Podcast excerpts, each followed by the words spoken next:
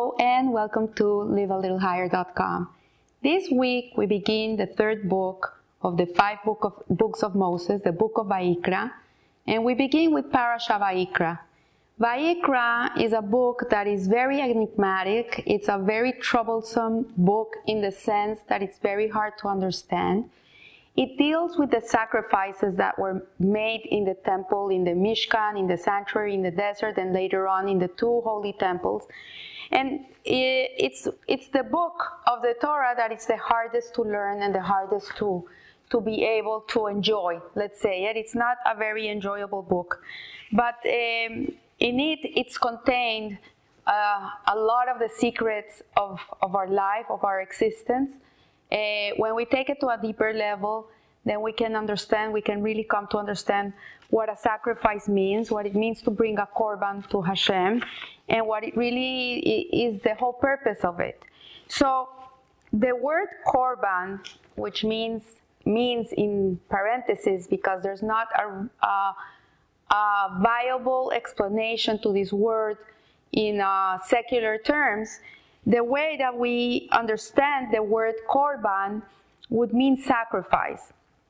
And that they would bring the sacrifices or the offerings to the temple. But in reality, this, this is not what korban really means. It really doesn't make, uh, it doesn't make the sense of what the word really is all about.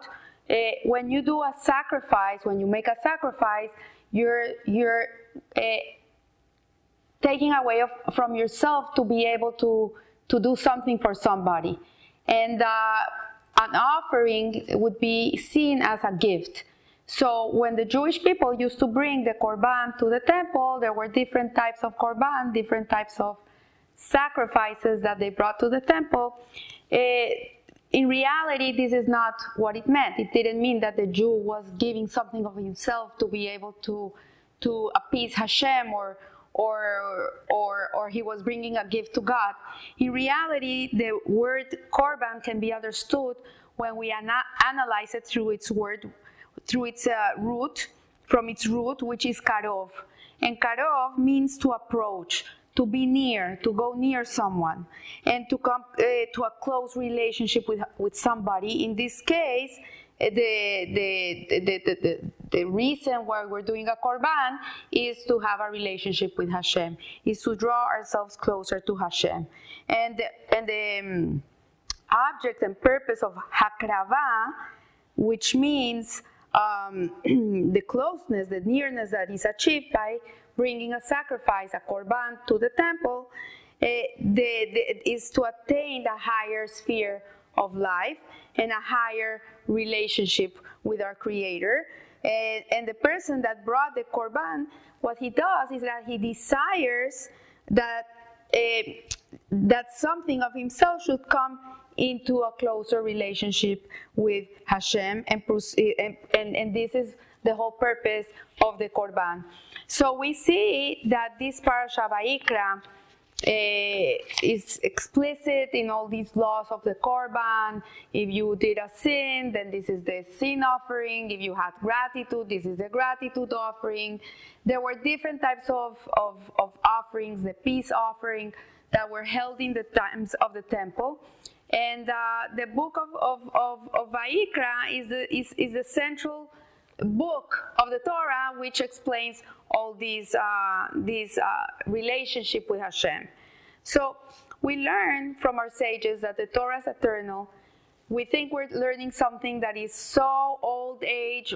Back then, this is what people did. They were barbaric. Nowadays, we don't do these things.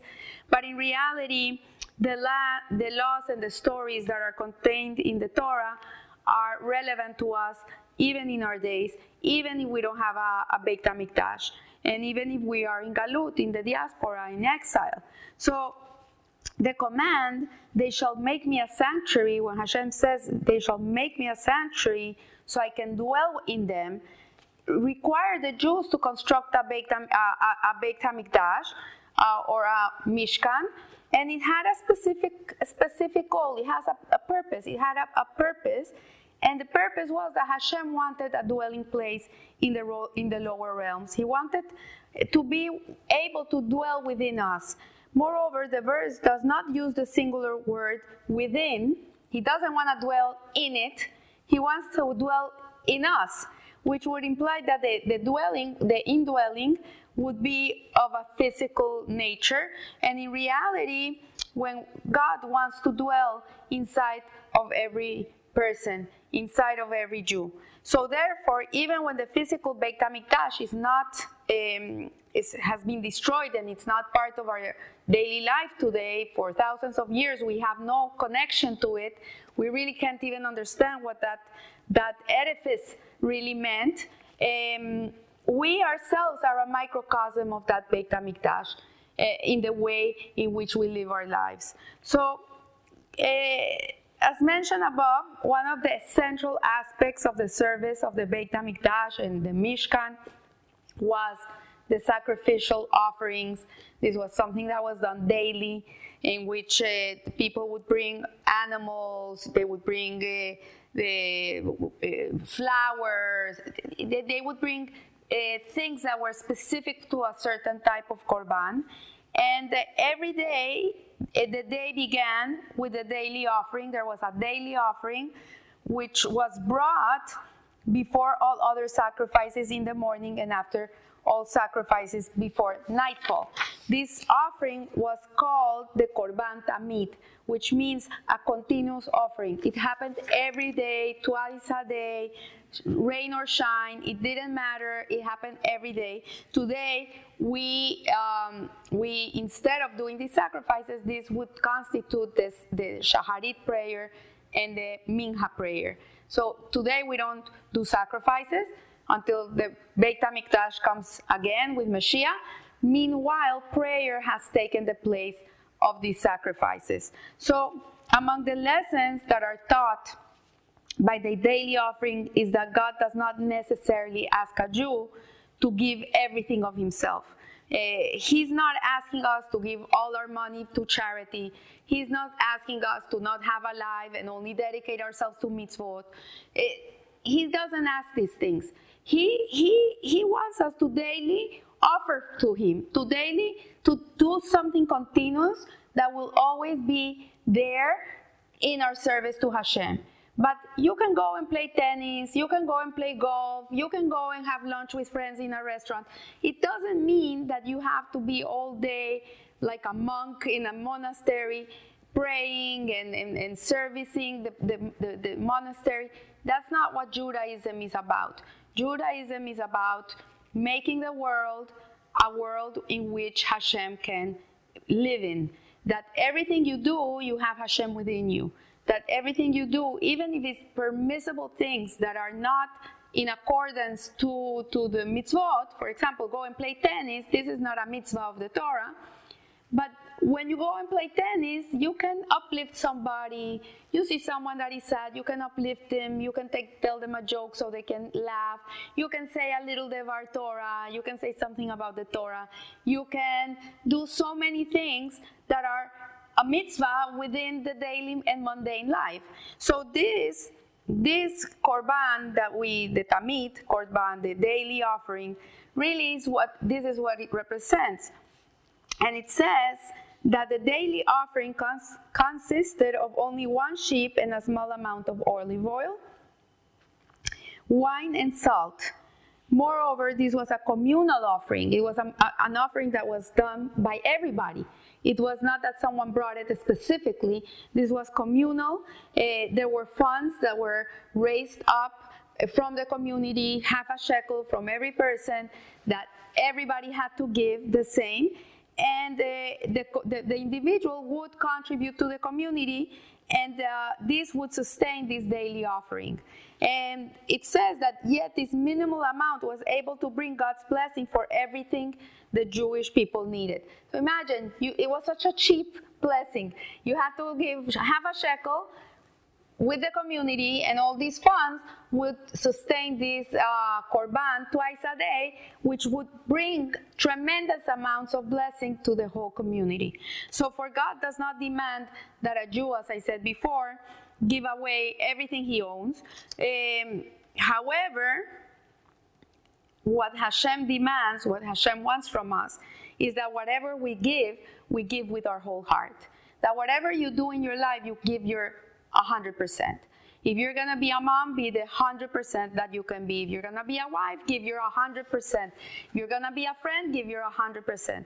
Hashem wants us, the, He wants the choices, the best part of ourselves. If we're gonna pray, give 100% of yourself. Uh, today, in today's world, it's called mindfulness. Uh, to live in the moment, to be mindful of what you're doing. So, what is most important is not the amount that one gives, how much energy, money um, that you give, it's the quality of what you give, is that you give with your heart. And so, if, if a gift is made with all one's heart, even for whatever reason, the sum is not great as the daily offering involved only a small portion from each category. From the animal kingdom, this, this korban was given from the animal kingdom, a sheep. From the plant kingdom was given a, a small amount of wine and oil. And from the inanimate matter, which was the salt, which came from the mineral kingdom, was uh, was what uh, everybody had. It was, was part of the korban and it was given with all their heart. This half a shekel that was given to this communal offering was given with all the heart, with vitality and joy. People gave it with love, with joy, with happiness. And this really is what fulfills the intent of drawing Hashem down to this world in, with positivity. So, the daily sacrifice, this uh, korban tamid, this continuous offering, was brought, as I said before, twice a day in the morning, which today would constitute the Shaharit prayer, and once before nightfall, which would be Minha, the, the, the prayer we make before the sun comes down. And yet it was referred to as the Korban Tamid, a continuous praying, a continuous offering. And what does this imply? It implies that the sacrifices brought throughout the day were influenced by the daily offering. Everything else that was given to the temple during the day was influenced by this communal offering. For that reason, it was offered before all other sacrifices. So, this also teaches us an important lesson about life and about the conduct of, of a Jew in his home. And as the day proceeds, when we wake up in the morning, we wake up, everything is set, the whole day set, the tone of the day set by the first thing you do in the morning. So if the first thing you do in the morning is uh, is uh, uh, open your eyes, look at your watch, turn around, or look at your phone, look at the news. This is what's gonna set the day for your day. This is the first thing you do. But we learn that a Jew, the first thing he does when he opens his eyes he say, Modeani lefaneja, thank you Hashem. Thank you Hashem. He acknowledges that he's awake and that he's alive and that Hashem returned his soul to his body because at night it's 160th of death. We're wandering around. The soul is going to the heavenly realm to recharge and it goes up every night and it comes down every morning. So to wake up, the first thing you do is open your eyes and say, Modeani, thank you Hashem, really sets the tone for the day, and uh, and and we see that that this is this is the whole purpose of, of, of mitzvot and Torah is that it sets the tone for your life. So for this reason, at the very beginning of the day, a person makes a total and encompassing commitment to God, saying Modeani, saying thank you Hashem, and thank you to the King that has returned my soul to my body. And he refers to God as a king uh, implying that as, a, as, as befits a commitment made to every mortal king, he is willing to devote himself to the king, to the, to the holy king. So making this commitment at the beginning of the day has an effect on the hours that follow this individual throughout his personal affairs during the day. So remember this the first thing you do when you open your eyes is what's gonna set the tone for your whole whole day.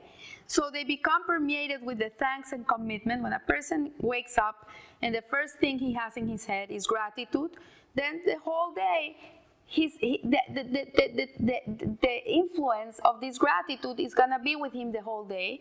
And this brings forth uh, blessings in his life. So this lesson is also communicated by daily offering, by the daily offering when we start the day with a sacrifice, which I already explained is not really a sacrifice. It's really trying to get closer to Hashem, uh, which in the personal sense means giving oneself over to God. And the act becomes tamid. It, it becomes continuous. It's something that happens every day. It's not only you're not only giving thanks when there's something that you're grateful about. You're giving thanks because you're a thankful, grateful human being, and this is the first thing you comes into your head when you wake up. So it is not confined to the moment when the commitment is made, but continues throughout the entire day. This is with you the whole day. Uh, I remember Rebbe Esther Jungreis. She said one day I heard her, she says, if you have no reason to smile, smile anyways, because if you smile for no reason, Hashem is going to give you a reason to smile. So we could apply this to this concept that if you're grateful when you open your eyes, the first thing you do when you open your eyes in the morning is you're grateful. Even if there's no reason to be grateful, you know, although there is because you're alive and you're there, then the whole day Hashem is going to give you thousands of reasons to be saying thank you. So bringing the daily sacrifice involves sprinkling its blood on the altar and offering its fats on the fire burnt, burning there. Blood serves as an analogy for vitality, warmth, energy. It's what vitalizes the, the, the, the body, while fat serves as an analogy for satisfaction. For indeed, satisfaction leads to an increase in body size. So you know when they burn the, the, the, the they pour the blood and the, and the fat of the animal, the blood evaporated and went up. The fat would drain down. So the implication is that the Jew's day must begin with a firm commitment to devote his energy to the altar, to holy matters. And they will be, be the source of satisfaction God will then help him carry out his resolution, and this will cause the entire day to be filled with blessings. And so the Midrash says that the, this korban, this korban tamid, this continuous daily sacrifice, atones. Also, it was a, it was a sacrifice that was done to atone for sins, which a person committed during the day eh, before the sacrifice. So for God gives a person who transgresses an opportunity to rectify his conduct. Hashem is always waiting for our teshuvah. He never gives up on us. We give up on ourselves, but Hashem never, never, never gives up on us. He's always waiting for us to um, to, to, to, to come to terms with our behavior, with our way of thinking, our way of speaking, our way of be- behaving, action. And He's always waiting for us to really rectify our lives.